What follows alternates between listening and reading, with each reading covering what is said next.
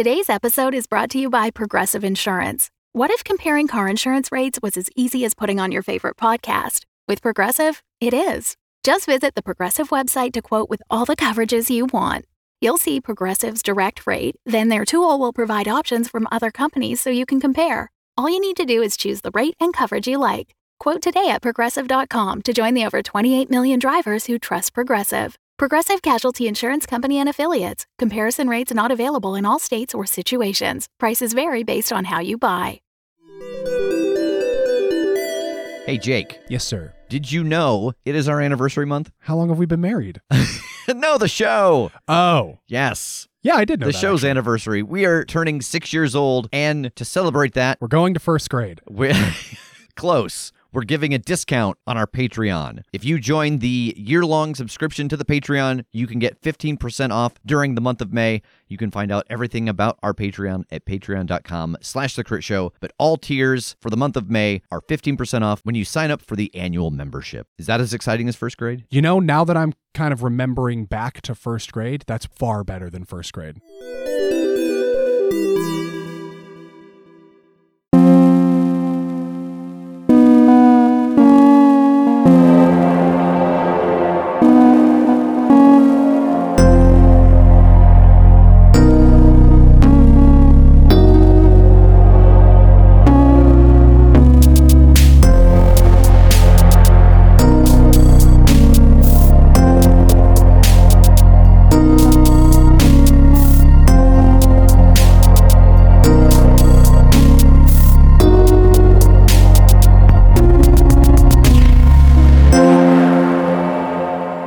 Everybody, and welcome to the Crit Show. Rev here, and I am joined at the table by, Tass, hello. Hi, I'm Jake. I'm Megan. uh, and this is a actual play podcast where we play Monster of the Week and other Powered by the Apocalypse games. But today we are here for a different purpose. We are joined by a special guest, the lead designer and co-creator of Divination, Matthew Munez. Welcome. Hi, thanks for having me. Can't wait to play a game with you guys. Yeah, tell us a little bit about Divination. Well, divination is the culmination of three of my main interests of life. One of them is tarot, which has been like a teenage fantasy and sort of something that lit my imagination up in my goth 90s youth. And role-playing games, which are something of a familial legacy. I found my parents' D&D basic set and their polyhedral dice when I was a kid, and I just could not get my head out of how cool that was. And theater, um, which I joined as an adult and sort of learned what makes a story a story, how molecules of story work, and how characters work, and um, what's fun and interesting about them. And so um, I was part of a theater company that had a relationship with a popular gaming company and we made some escape rooms together and um, did a bunch of fun stuff. And it kind of put my head in the thought that like there's nothing stopping me from making a game for the same reasons that I might make a play or a musical or something like that. So I set about crafting this RPG that would use tarot uh, to do everything that tarot-based games tend to do, which is generate narrative, but to make this one step further and make it tarot-driven in that you use tarot to do everything in this game. It's the setting, it's the narrative elements, but it's also the d20. It's everything you get out of dice uh, for pure mechanical tests. So that's how Divinations come to be. We're in um, fourth year of development. It's been working for a really long time. Tons of mechanics have been written and rewritten, and it's turned into a large scale game somehow. Despite um, every interest I had in Once Upon a Time making a very slim game, it has become a comprehensive, full scale campaign based game. Uh, so I'm excited to share it with you guys today. All right, well, I think let's just get right into the character creation then. Cool. So, our story will exist in the modern world. It'll be informed by what all of you as players know about our world. Behind the reality of that world is something bigger the promise of enlightenment, the promise of power, the sparkle of something strange and unusual, esoteric, enormous. And it's possible that our hero will come into contact with that. But before we begin, I want you to think about how our story will be in the present day and how you have permission to create yourselves and to create our hero with everything you know about the modern day. All the images of our pop culture, all the things that you may have experienced in life, they're all fair game to draw into this experience.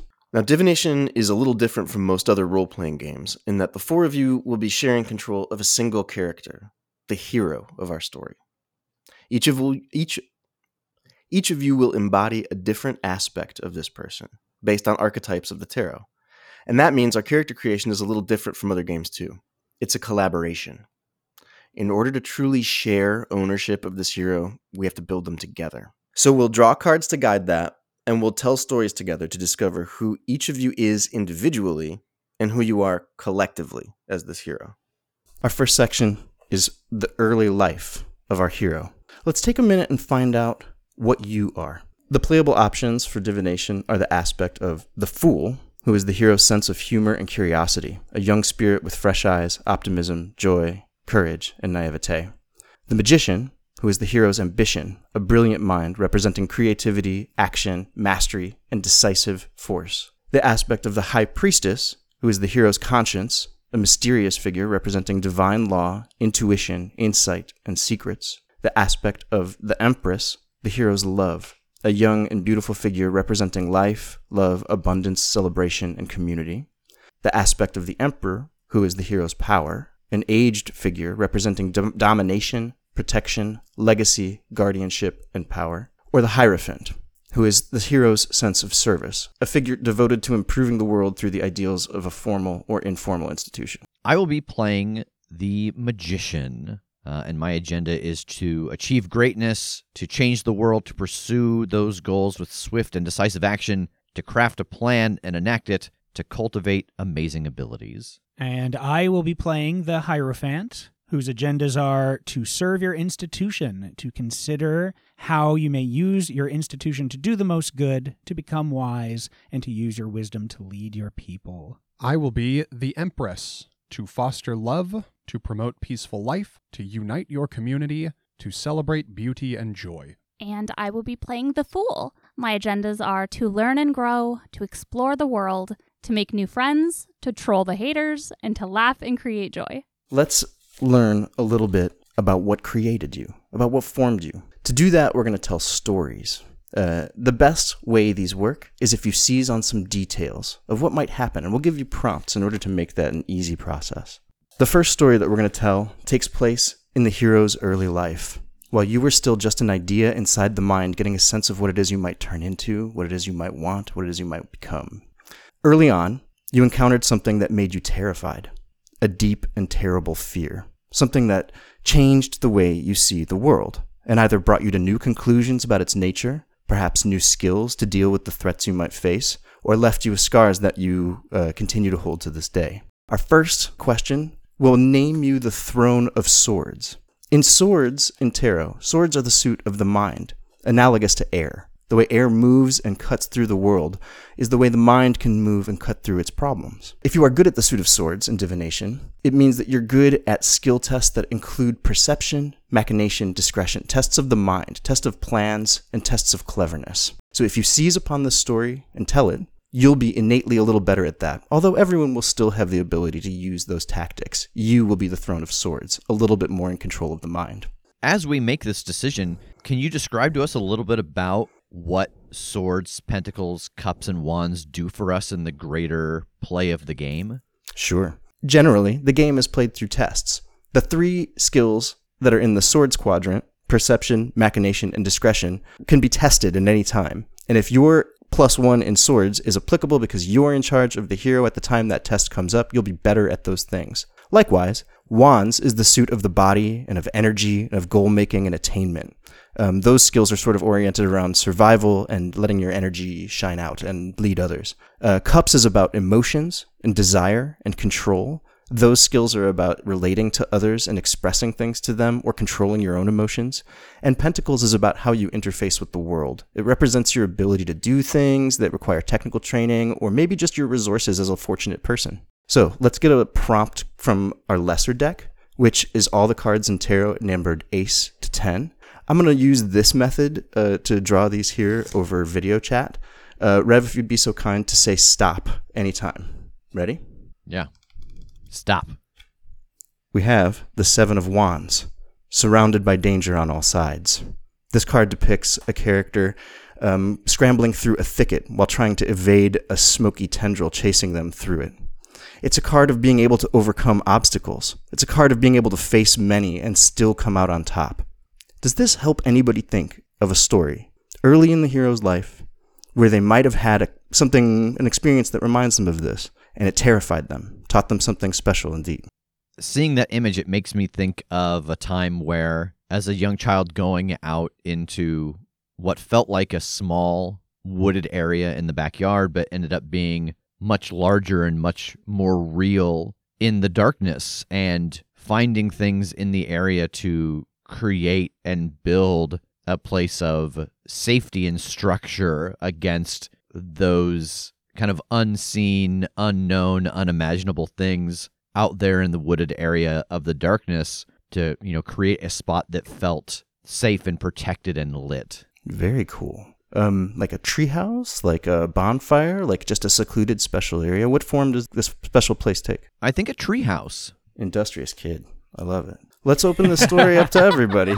Let's talk about the things that surround this. In divination, everything you say and share about the hero from this point is true. Uh, you know it's true because you feel it in your heart, and we're all going to say yes in the spirit of theater uh, to each other's good ideas. If we hit anything wrong, we got X arms for that. But let's talk about details about this backyard, about the treehouse, about what we built, about what our negligent parents must have been like, or did they help? I think it's not like a regular treehouse like you would think of it being up in the branches. I think it is more like a den. It is in the overgrown roots of this big tree that kind of mm. created this natural hideaway place that as a kid they grabbed more branches and leaves and kind of created almost like a an entrance to this safe place. I love the idea that you might like nest under it, that it's kind of a hideaway that way first. What do you add onto it to make it your own? I'm imagining bringing posters from their bedroom, like without having the understanding that they won't survive in nature, that they like brought posters and brought just some of their toys and things to like pin to the tree and put in the roots. And over time, they weathered, but it's not like they were destroyed. It's just like they've got a new character because of the new place that they have in the world. Love that. Did our parents help? How did they feel about this little space under the tree? Were they approving, disapproving? I think they were supportive. I think that there was a measure of helping manipulate this to help build it that was a teaching moment. And I'm getting this idea that this kid liked learning it and understood it. And so they brought in friends to teach them what they just learned to make it better, to make it sturdier, to um, get that joy of building this thing together and, and helping others learn how to do that for themselves as well.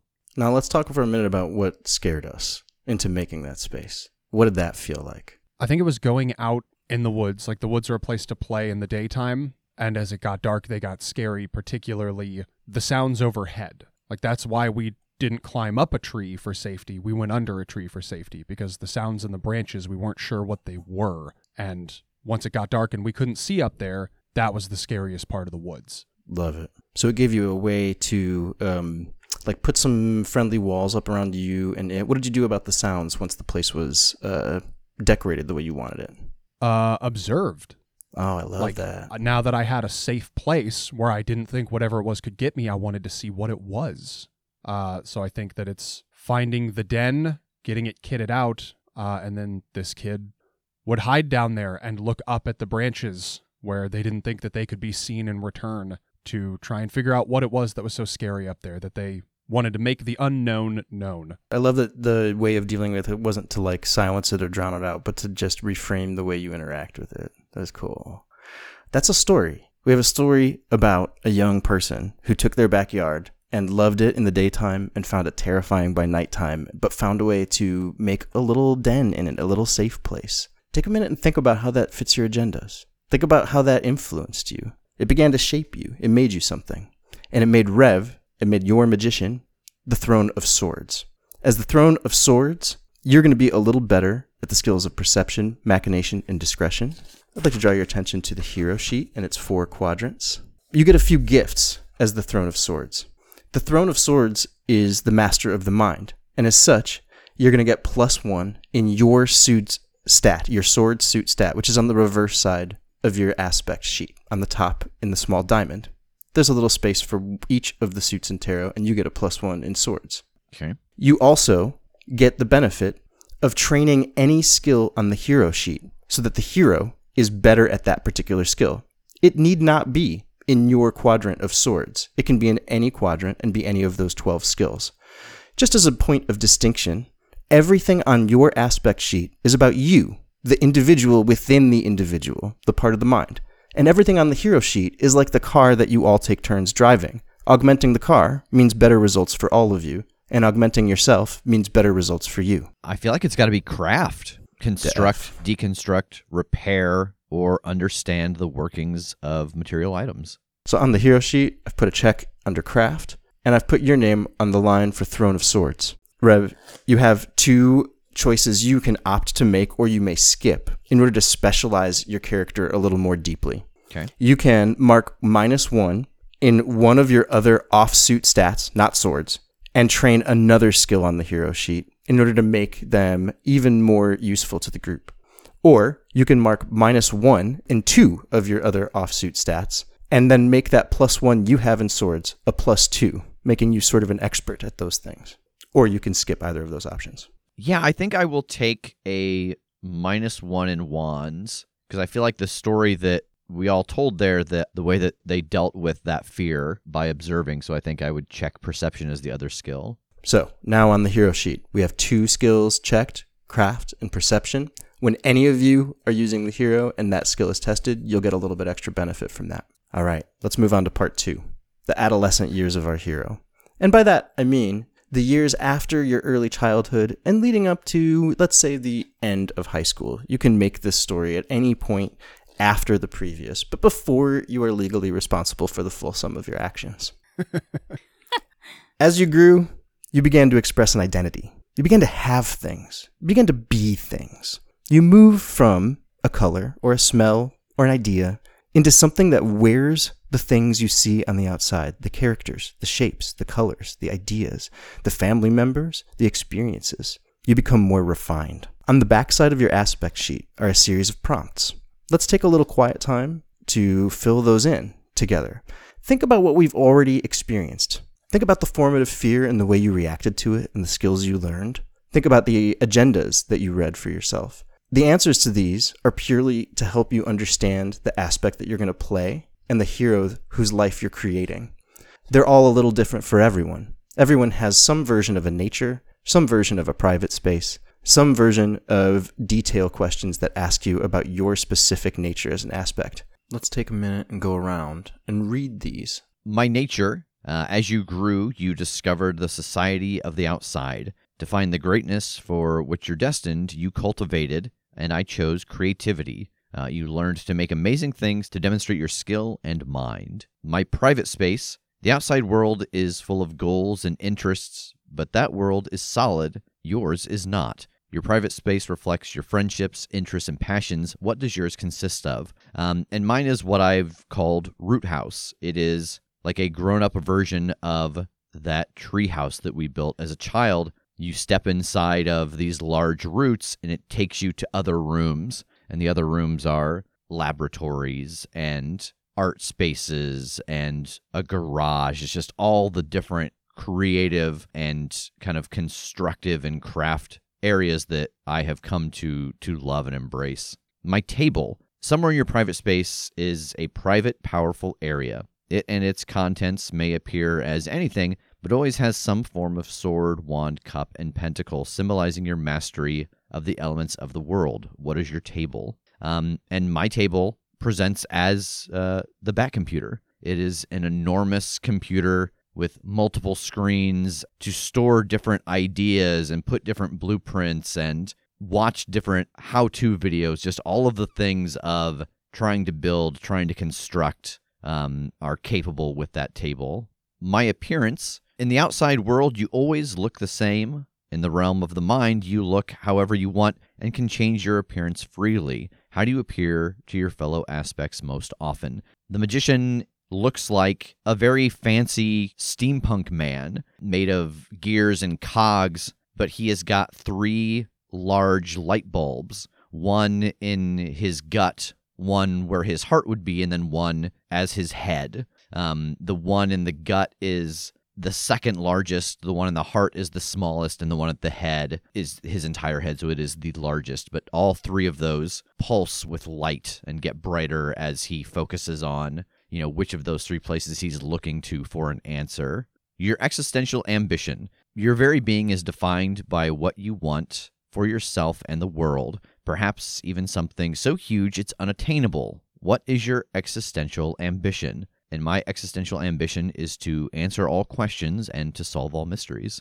Huge. I love it. A Yeah, light yeah, bulb it's cool. man made of gears with an infinite root house full of creative workshops. What a great magician. I love it.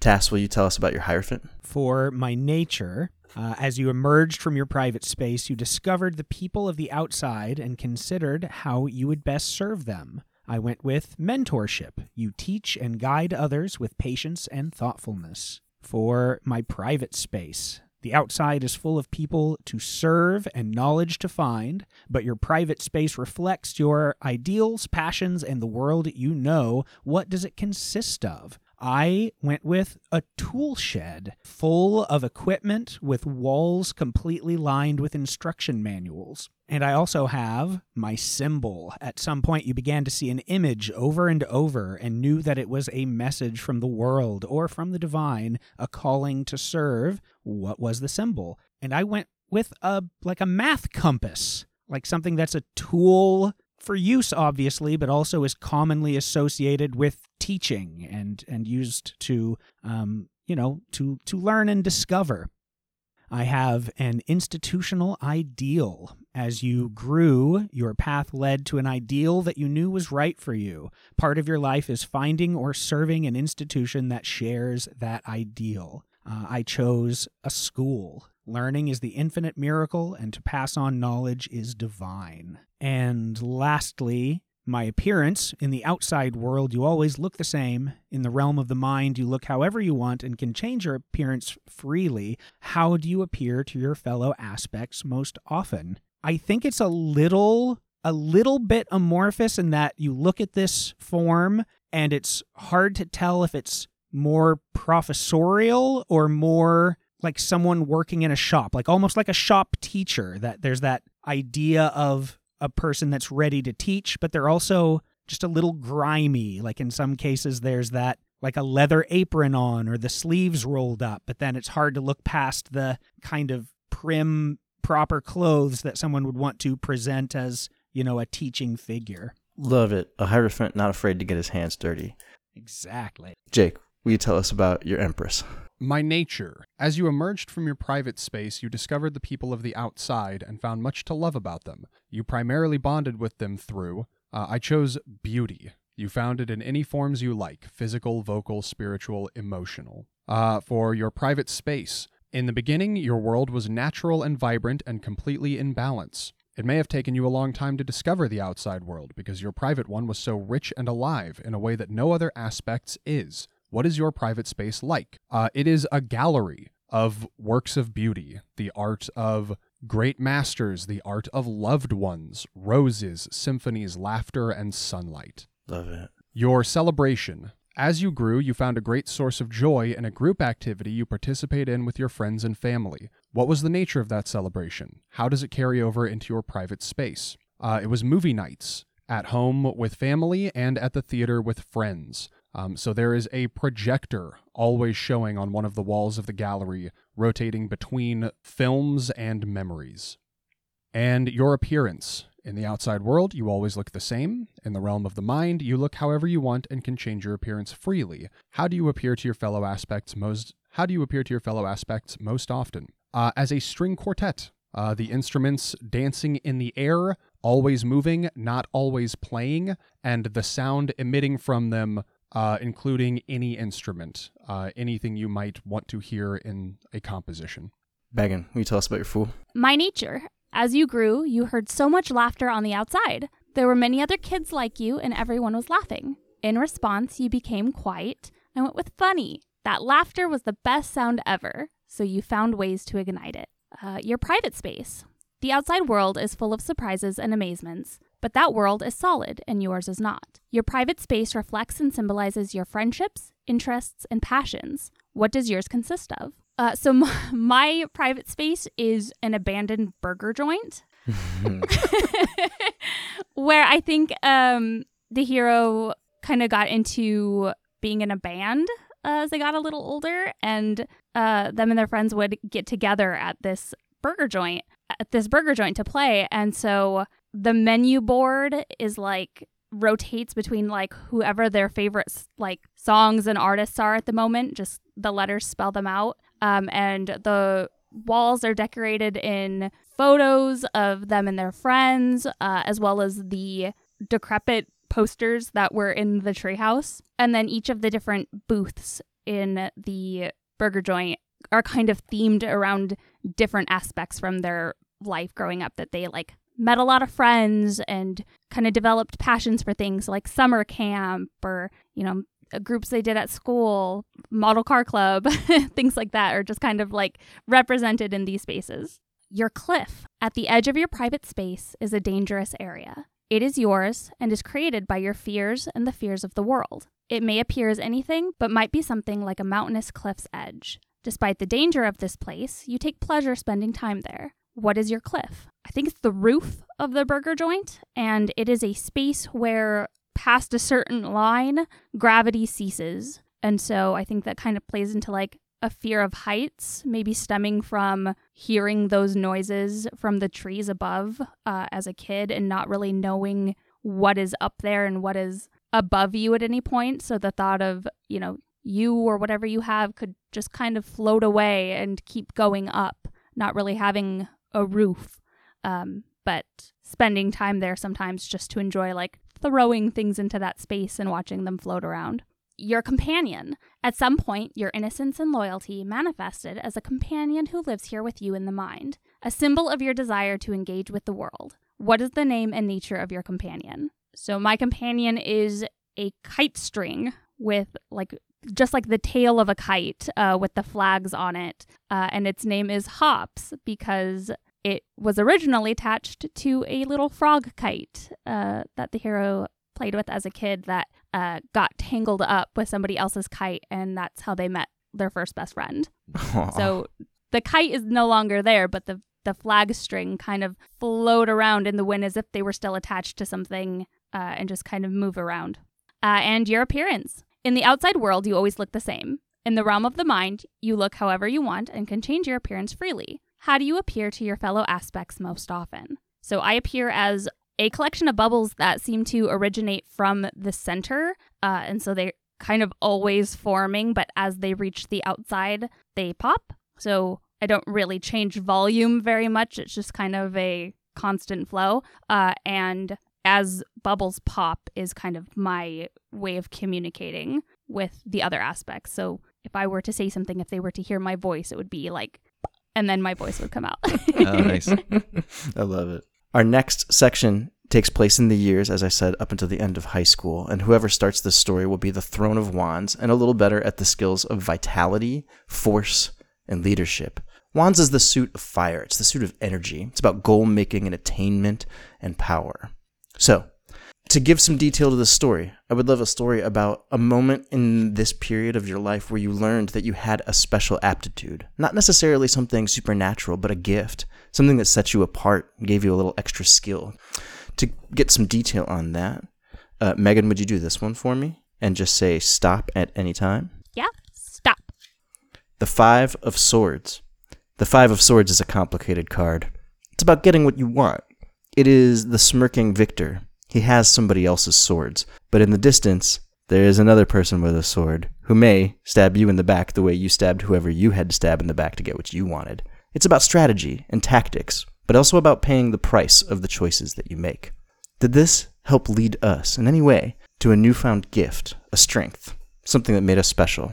The only person who can't answer is Rev because you're already enthroned as the throne of swords. So, you other three, does this spark a story? Yeah, I think this was in kind of the early teen years, uh, and the hero and their friends were somewhere they shouldn't have been trespassing, exploring somewhere, uh, and they got caught. And the hero discovered that they had quite the knack for like charming and talking their way through a situation, being able to pick up on something that would maybe interest the other person or uh, inspire conversation to have them treat them more favorably. Hmm. The gift of fast talking, or the gift of a sincere face, or maybe a little of all the above? Yeah, like they could just pick up on maybe something that they were wearing or the way they spoke and equate that to something in their life that they could initiate a conversation. I love that. Everybody, let's add details to this story. We had an incident where we got caught somewhere we weren't supposed to be. I seem to sense that we have an affection for abandoned places, or at least the fool does. So, where was this? What did we do to get out of that? And did we make any? Did we make a lasting connection with a law enforcement officer, or did we just talk our way out of that and slip away? What became of that moment? I definitely think that the place that was broken into was some sort of broken down old factory, like somewhere that they wanted to go in and see how it all worked. You know, put pieces together, maybe not exactly learn, but just get that experience of what it would be like in a place of industry that is gone by the wayside. I love it.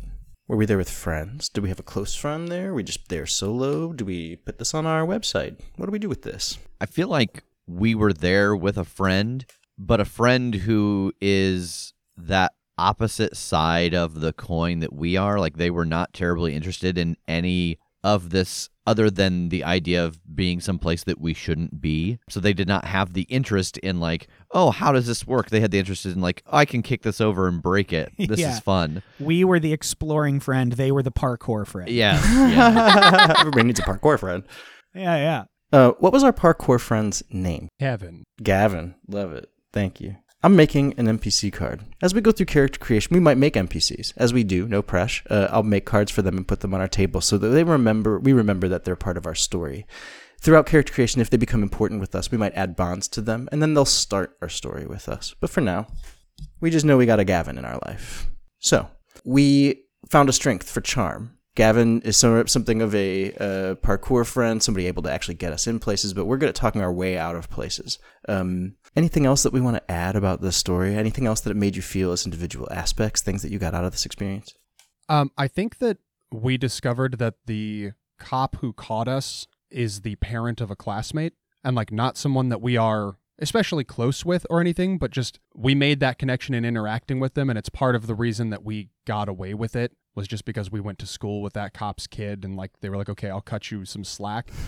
and the nature of the relationship from then on was just like at the end of the school day when people are waiting for rides, if we ever saw him again, he'd give us a nod or a wave and we'd give him a wave. And like that was it. It didn't at all increase our relationship with the child Mm. or really perpetuate any su- any sort of relationship with the cop, but just an, a perpetual acknowledgement between us whenever we encountered each other again. Yeah. And I feel like there was some to us imperceptible act of kindness, but like to a parent, like two kids coming out of school one day and their son trips and we picked up their bag and handed it to them. And that's kind of the moment that they saw when they caught us, something that, oh, like a reason why they went, this kid's not terrible. Yeah, That it wasn't something, it wasn't like, no, they stood up for him, for the bully, but it was just a small act of kindness yeah. perceived by a parent. Hmm. Uh, I love that. I think this officer is interesting. What is this officer like? What did you call him? Officer something? What was? Uh, can somebody give me a name for this character? Officer Danbury. Danbury. Thank you. You told this story, Megan. That enthrones you as the throne of wands. Okay. You get some gifts for that. As before, you get a plus one in your wand's suit stat on the opposite side of your ba- of your aspect sheet. That's at the top in the little diamond, where you have a little place to write uh, numbers in the four suits. That little diamond. In addition to your plus one in wands, like the throne of swords, this is the last time this option gets to hit the table. You'll get the option to mark a skill as trained from the hero sheet. That's any skill from any quadrant. Doesn't have to necessarily be from wands.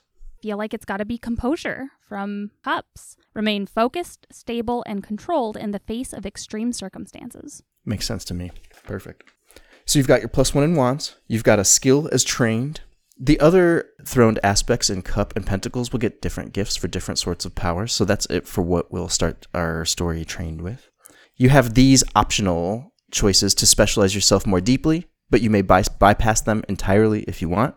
You can mark minus one in one of your offsuit stats, not wands, and everybody will start the game with six psyche instead of five. Psyche is the fuel for your powers. Or you could put minus one in two of your offsuits and start wands with plus two, making you extra good at those three skills vitality, force, and leadership. I think I'll take a negative one in pentacles and do the plus one to psyche. Great. Our third section is about connections. As your life grew on the outside world, you became more detailed. You became more interconnected, not just with new people and friends and people you meet, but with each other. A new space forms that joins your spaces. A shared space, a place from which you can control the hero in turns or even together to do your best. A place where you can discuss what you're experiencing in the outside world, plan, and take time to think. A shared space has four elements, and we can create these in any order as you are inspired. We're just going to call them out if you feel them. The shared space is a space itself. This could be a crossroads, or a map, or a giant board game, or a drive in movie theater, just a place, anything, doesn't matter. It has an emblem of control, a way of seeing who is actively in control of the hero at any one time, or who is sharing control if you're sharing. It has a viewing, a way of interpreting the world that in no way need be literal. In the past, this has been interpreting the world through smoke rising from a campfire or by images moving as if on a giant video game screen. And then lastly, there are gateways, ways of connecting to each of your private spaces that lead here. Is anyone inspired in such a way that they know what the nature of this room might be? This shared space between all of you? I'm willing to go with something else if anybody has an idea, but the thing that popped into my head was like a big photo booth, like at the mall. Huge photo booth? or is it just that size and there's enough space for all of you? How does it work? Yeah, I don't think we all have to cram cram in there. It's kind of like that's the the setup and the vibe inside, but there it's just a little extra wide for a bigger group to get in. I love it. How do you know who's in control at any one time? Their photo comes out of the machine.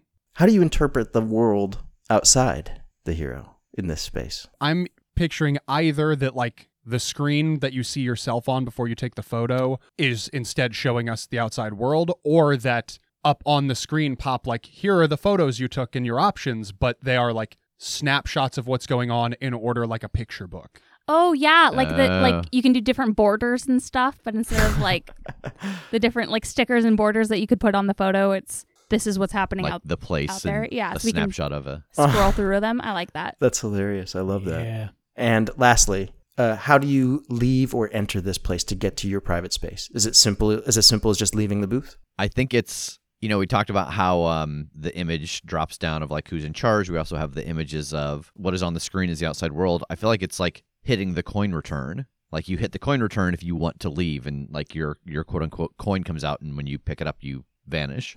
I love it. That's where you all come together. That's where the four of you become siblings in your effort of leading a human through the world. In this section, we'll tell a story about your life, your family, chosen or otherwise, who you end up connected with. This can take place any time after our previous story, uh, learning about ourselves uh, and our ability to talk our way out of trouble in abandoned places. Can you tell a story, one of you remaining two unthroned aspects, about a significant person in the hero's life, someone who had a real impact on them and is likely or possibly still in their life to this day? This could be Gavin, or this could be a yet undetermined NPC.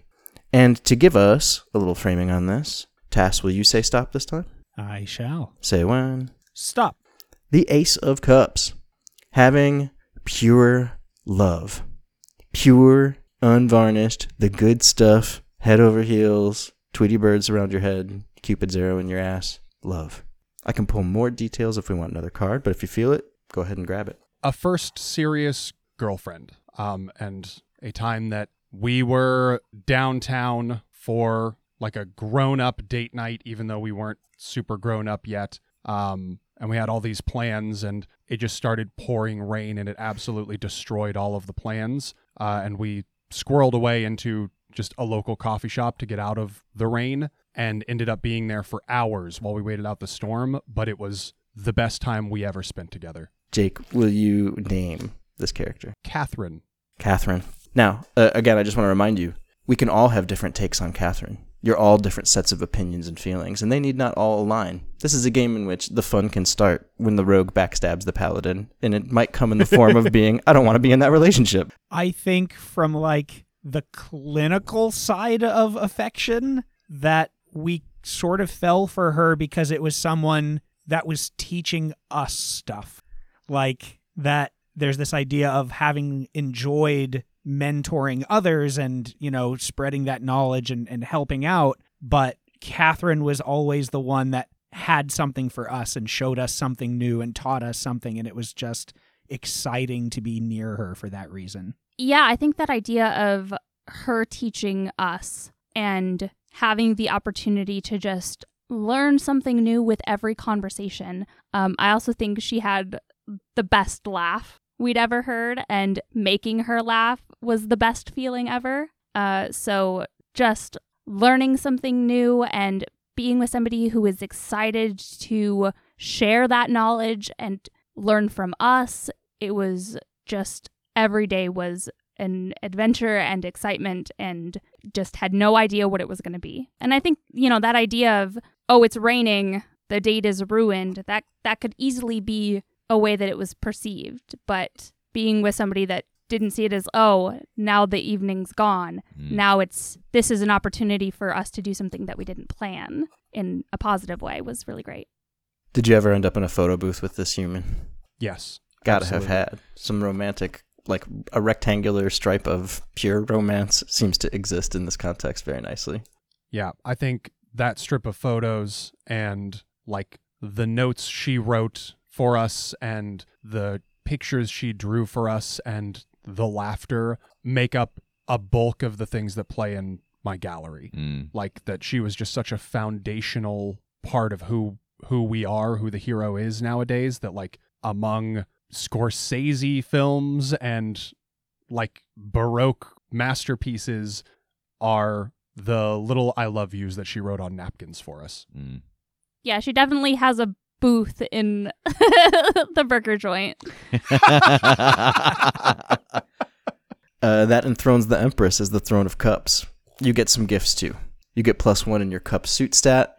On the opposite side of your aspect sheet, you're a little better at the skills of composure, which you're trained in, controlling yourself, expression, using your emotions to um, affect people through art and speech, and connection, your ability to read people. Um, you don't train a skill, but you do get this critical choice. You can take an NPC that we have made and add a bunch of bonds with them, eight bonds, which makes them attached with us. Attached NPCs are people that trust you so deeply that when the weird, crazy supernatural stuff starts happening, they are willing to go with you. They love you that much. So this could be Gavin, uh, or this could be Catherine, if we want her to still be a friend and still be part of our life.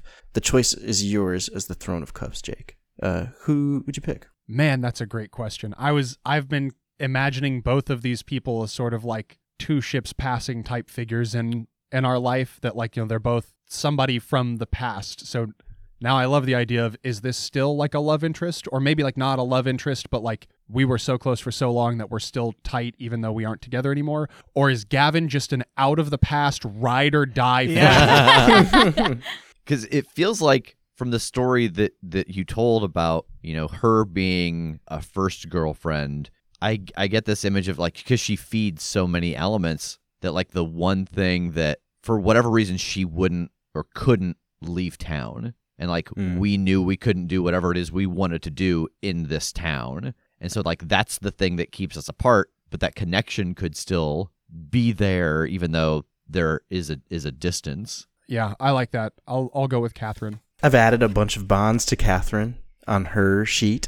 As we play the game, these will come into play. You'll make more. Uh, you'll take them away. Um, this is how we'll measure the way you feel about this NPC and how much you feel comfortable asking them for and help. At the end of this third section, this is the time to take a look at the backside of your sheet at those sibling relationships. Because now you are in relationship with each other. You have a space you share. You see each other's way. You don't always like it. Feel free to fill in the blanks with the names of the other aspects, for example, the Hierophant, the Fool, the Empress, etc. Some of them have a bold choice to make. You can circle one, or both, or you can make up your own. These are here to help you get into a flow of relationship with one another, both who is aligned and on what, and who is in conflict. Uh, Rev, will you tell us about the magicians? the power possessed by the Empress is to be respected. Um, I think the catalog of all the stuff that she keeps in her space and is able to reference, like, has inspired so many great thoughts and creations. Um, When the fool is in control, it usually means disaster for my plans. I don't think because the fool has anything against what it is that I'm trying to do, but I imagine that a lot of the fool is that aspect that the magician needs but doesn't want to acknowledge because the fool makes them take a break and do fun things. Um, but it usually means that like the timing of how I think something's going to work out is going to fall apart if the fool's in control. Um, and then I feel the most kinship with the Hierophant. Um, I think because of that shared desire for uh, knowledge to create that it is a you know it is the snake eating its own tail. We need each other to accomplish this kind of shared idea. Love it. Tass, will you read yours for the Hierophant? Yes. Um, I admire the Empress. I feel like there's this feeling of wanting to teach doesn't matter if no one is willing to learn. And so that ability to connect to them emotionally is extremely important and admirable. When the fool is in control, I worry they will act contrary to my institution. yeah. And I don't even know that I necessarily think that that's bad. I think that it's a balance thing. I think it's very clinical in that way of like, okay, well, we're going off script because we need this now. You know, we need the whimsy as opposed to what I've been doing. uh, and then the magician is an instrument of powerful cosmic forces, even if they don't know it. Um, I think is the the aspect here that is practical. I'm the one that is implementing the knowledge, but the source of learning and knowledge is the most important thing, and I, I hold that in high regard. Love it. Interesting. I love that. I adore the magician. The magician is creative, and creativity leads to creation, and creation leads to beauty. The fool delights me. When they do, I reward them by showing them a supercut of my new favorite laughs. Oh, what a lovely That's supercut. In two sentences, Jake almost made each of us cry. Uh, and the Hierophant falls in love like I do. Um, I don't know that the Hierophant would describe himself that way, uh, and I don't know that I know that it's true. But I feel like I get that vibe off of like the way that the Hierophant is passionate about what they're passionate about. That I'm like, that's that's a love, and it is deep, and I feel like it reflects the love that I feel. three for three. Tr- Yeah. Trying to make us cry. Megan, will you tell us about the fool sibling relationships? Yes. Okay. So for me, I have, I love to get a laugh out of the magician. I think, especially something that presents as a machine, a clockwork being, and, you know, focuses on the brain, the heart, the gut, like just breaking through some of that and getting it to just focus on joy and laughter is very satisfying for me. Sometimes I just ignore the Hierophant because they don't get me. like just if what we're wanting clashes against each other, I'm just like I didn't hear anything. and when the Empress is in control, it means I am getting what I want.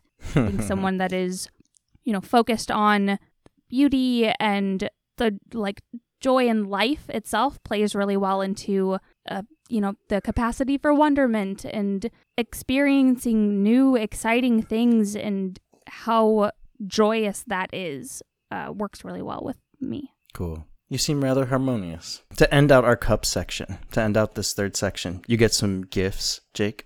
You get plus one in your cup suit stat. You named your NPC that you got those bonds with. And you get these options as well. You can skip them, or you can choose to take one in order to more deeply specialize yourself. You can mark minus one in one of your offsuit stats, and in exchange, all players will start with seven powers instead of six at the start of the game. Or you can make yourself stronger and minus one two offsuit stats to make your cups plus two, thereby letting your loving light shine a little brighter. Or you could skip. Um, I will take minus one in swords to grant everybody an additional power. Great. Last section. We know who the Throne of Pentacles will be. For your patience Tass, you'll get a little bit more as a reward for your Hierophant. You'll tell us some important things about where we begin. At this point, you are a fully formed entity. You're sophisticated. You know how to share the hero. You know whose strengths are best in what situations and whose weaknesses might hold you up. You've built a life of some kind, in some amount. You could be just embarking as a student, or you could be already professionalized, or you could be retired. This last story can take place anytime in our hero's life after the previous. And it's a story about your world, the place you find yourself. the network you're in, what you do and who you do it with. It could be about telling me where you are geographically, or it could be about telling me what you do professionally, or what sort of found family you find yourself in. But in either case, let's draw out one more prompting card to tell one last story. Uh, Jake, I think you're the only one who didn't stop one of these. Will you stop this one? Sure. Say when. Stop. The Two of Swords. It is depicted a sword tied to a pen.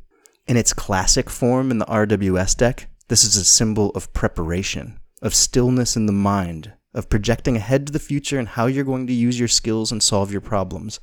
And it is depicted by a woman blindfolded holding two crossed swords. In this image, those swords are represented one as a sword and one as a pen tied together, showing your interest in letting your voice do some work for you.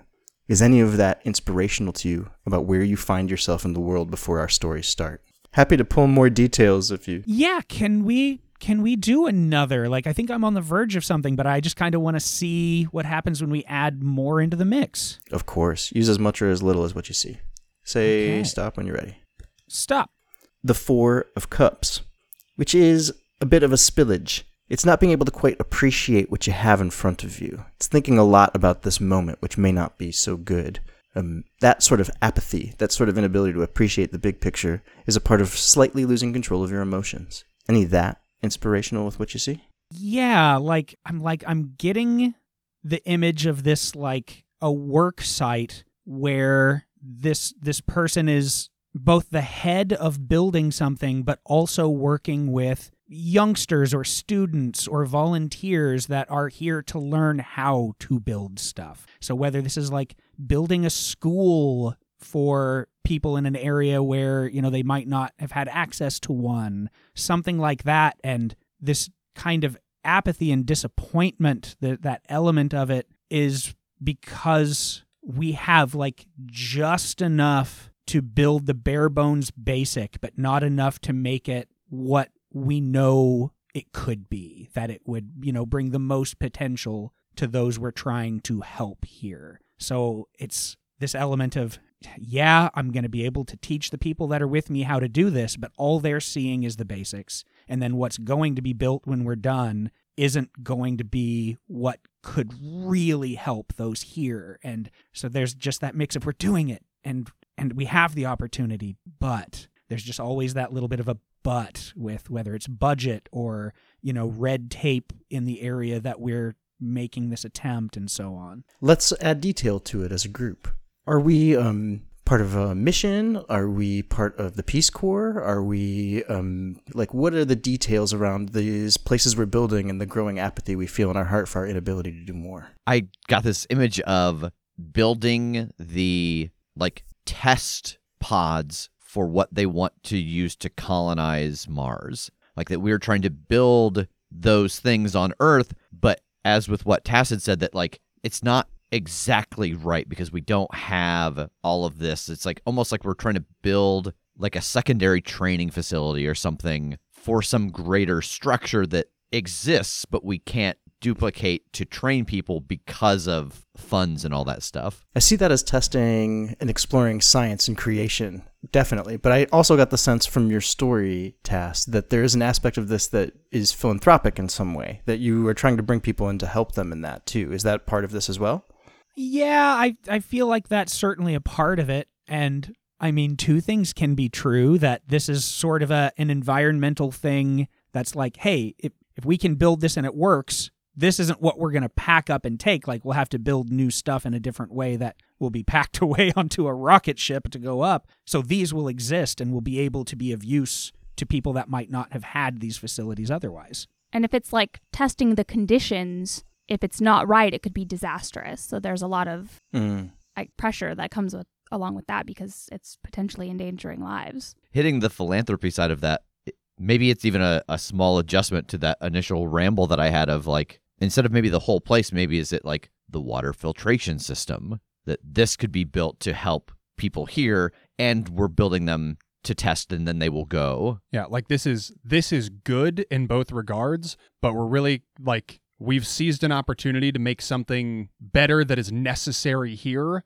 by making something necessary for a, a not essential purpose. Yeah. I like that. Like that that's the kind of heartbreaking part is that we can't just make them for these people. Nobody will give us money to do it for the people who currently need it. Yeah. But they'll give us money to do it for the mission to Mars. We got it. That's it. Y'all are brilliant. Yeah. That's really interesting. And it actually gives all of you different reasons you might want to participate in that. You know, whether it's solving the mechanical issues and feeling the like spark of brilliance around that or the capacity to know that your technology could give water to people throughout the world. That's very interesting. I love that. And I'm just like, let's go to space. I think you've got the best reason for this. yeah. All right, your gifts, Tass, that you get to choose at this phase. One of them is like a very versatile skill. It's your vocation. You choose the exact way you professionally interface with the world, and it is relevant in tests we make, just like the trained skills that you all share. What is the vocation of our hero? I'm trying to put it into words. I'm sure I'm sure this sort of thing actually exists, but I don't know what it's called, but like an experimental engineer or you know the person that takes these ideas and tries to to build them in a way that you know well we think that'll work in this other environment or this uh, experimental situation. Let's go with um research engineer. Does that feel right to you? I like that. Yeah, yeah, yeah. How old are you at the start of our story, Tass? What is our age? 40. Love it. And now your gifts. As with the others, you get a plus one in your pentacles suit stat. You've chosen our vocation. You may choose one of these two optional gifts, or you may skip it. A minus one in an offsuit in order to add a modifier to your research engineer, like famous, well resourced, something to make it even a little more potent should you choose to use your research engineering com- connections to get something done or to solve a problem. Uh, if you do that, you have to mark minus one in one of your offsuit stats, or you can make your pentacle stat plus two and take two minus ones each in a different offsuit stat, or you can skip. I definitely think I want to take the minus one in something else and add that tag. The first thing that popped into my head was well respected, but like I'm not sure exactly if, if that's quite what I'm what I'm thinking. that like we've we've made something before that has been used. so yeah, like reliable, proven. Ooh, I love it. Which one do you like? Proven seems like it captures. That's good. A proven research engineer. Great. Uh, and after that choice, I will take uh, my minus one in wands. Great. We have two more questions, and that will end this hero creation. You are now fully formed. You know who each other are. We know where we are beginning. Those two questions are What is your name, and what are your pronouns? I have been listening as we've been telling stories, and I have not heard anyone gender our hero yet. Otherwise, I would be suggesting at this point it seems that you have agreed, agreed together on, say, he, him, or he, they, or whatever. I don't know exactly why. Nobody said anything uh, otherwise, but I have been picturing this as a woman the entire time. Let's trust that impulse uh, and say she uses she, her pronouns. Cool? Okay. Last question. What's her name? For the person who is willing to answer this most difficult question, I'll give you one bonus psyche at the start of the game. Her name is Violet. Violet, the proven research engineer. I love it. We've made a complex and interesting person.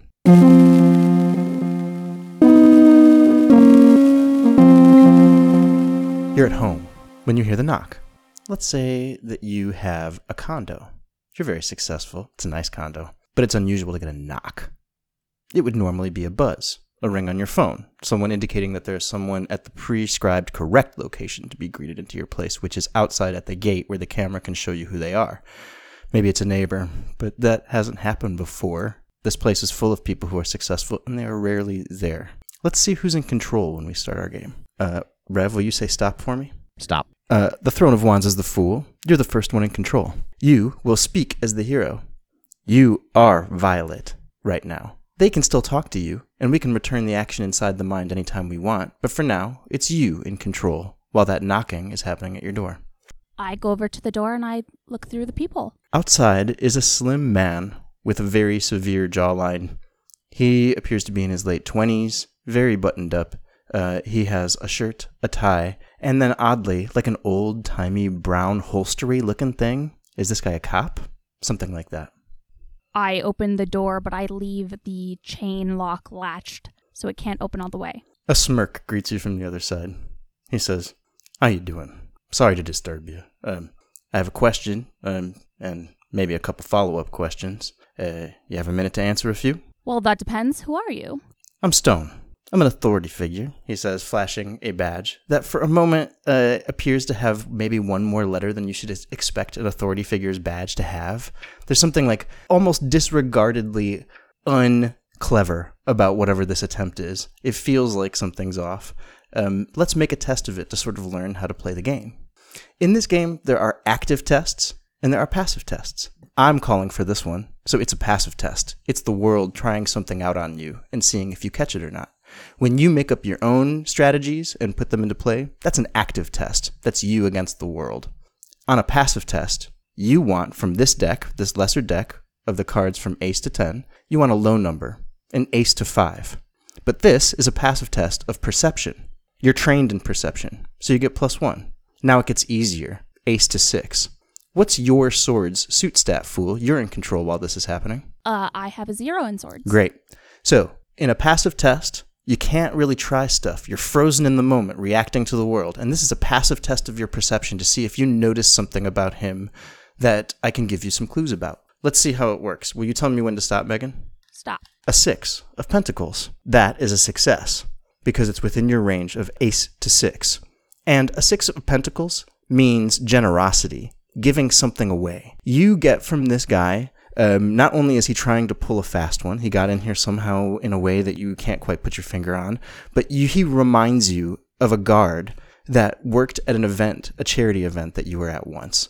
Um, a charity event that where you were called to be something of a speaker after you were first published and after people began to know your name on Reddit. Uh, and this guard wound up stealing uh, something from this event. And so, just for some flicker of a moment, there's an instinctive, instinctive, primal part of you that is connected by that thought. This guy is trying to swindle you out of something. This seems fishy. Something's definitely up here. I love his moxie, though. I love what a creative gambit this is. The element of trying to appear authoritative by saying I'm an authority figure. Not very clever. He's driven, though. He wants to get his hands on something. See if you can get him to spin any more of this narrative. I want to hear what he can come up with. His badge was not spelled correctly. Yeah, did that say FDIC? I don't think that's a. Yeah, he definitely didn't put a lot of work into this, but I do kind of want to know why he's here. I am going to put your control up for grabs because we've had a test. You're still in control, but any other aspect may announce at any time that they'd like to take control. And then the photo will be printed and control is theirs. He smiles and says, uh, I have questions about um identity theft and fraud. Uh, do you happen to know? And then he says Gavin's full name. Oh. When's the last time you've seen uh, this Gavin? I can tell from your face, he says. I feel like I uh, mentioned a name that you happen to know. Well, that depends. What did he do? Well, as I said, it was um, a case of identity theft and fraud, um, several counts, he says. Which direction? Well, I wouldn't be here if he were in the victim direction. May I, uh, come in? My name's Stone. I wouldn't mind talking to you about this for a few minutes, and then I'll get out of your hair. I want to step forward and try to take control. You're in Control Magician. Your face is printed on the photos, and you see yourself confirmed in the spot that says that you run Violet now. I'd like to see that badge again first. He says, Ah, of course. Happy to show it to you. And he pulls his wallet up, and as he does, he holds it in such a funny way that the light glimmers on it and flashes across your eyes, momentarily blinding. And then, oddly, you're walking in your hallway with him behind you towards your kitchen, the door closed. What?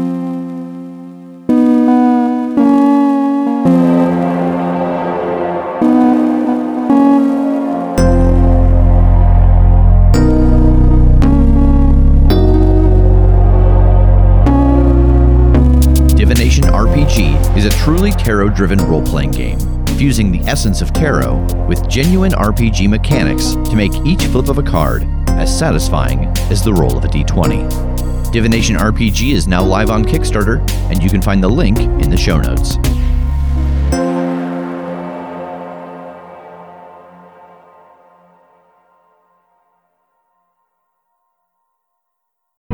The Fable and Folly Network, where fiction producers flourish.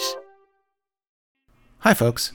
Let me see if I can sum up Midnight Burger in about 25 seconds. Really big monster. Zero irony. Pardon me, Gloria. Might my husband and I have a word? The radio is talking to me. So, this is how it ends eaten by wolves in space. There's a pocket dimension in the deep freeze. This is the stupidest dystopia we've ever been to. What the hell is that? Because you're having a cigarette? In 415 million BC? Where are we? Space? Can you narrow that down? The bad part? Ava. Yeah, that didn't work at all. At the nexus of all things, there is a diner. Look for Midnight Burger on your favorite podcasting app or just go to weopenat6.com.